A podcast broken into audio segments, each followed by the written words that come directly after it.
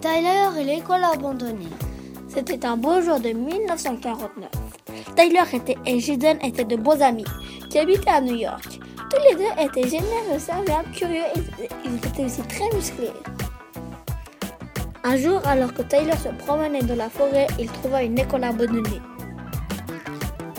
Il se dit Tiens, je vais aller voir ce qu'il y a là-dedans. Il y avait une centaine de classes. Le jeune garçon pénétra dans l'une d'elles.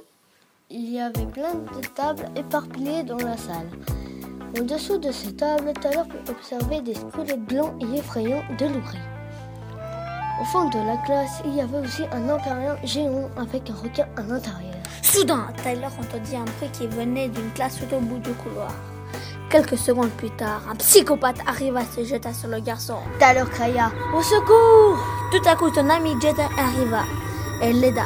À deux, ils gagnèrent contre le psychopathe. Tyler décida d'appeler la police.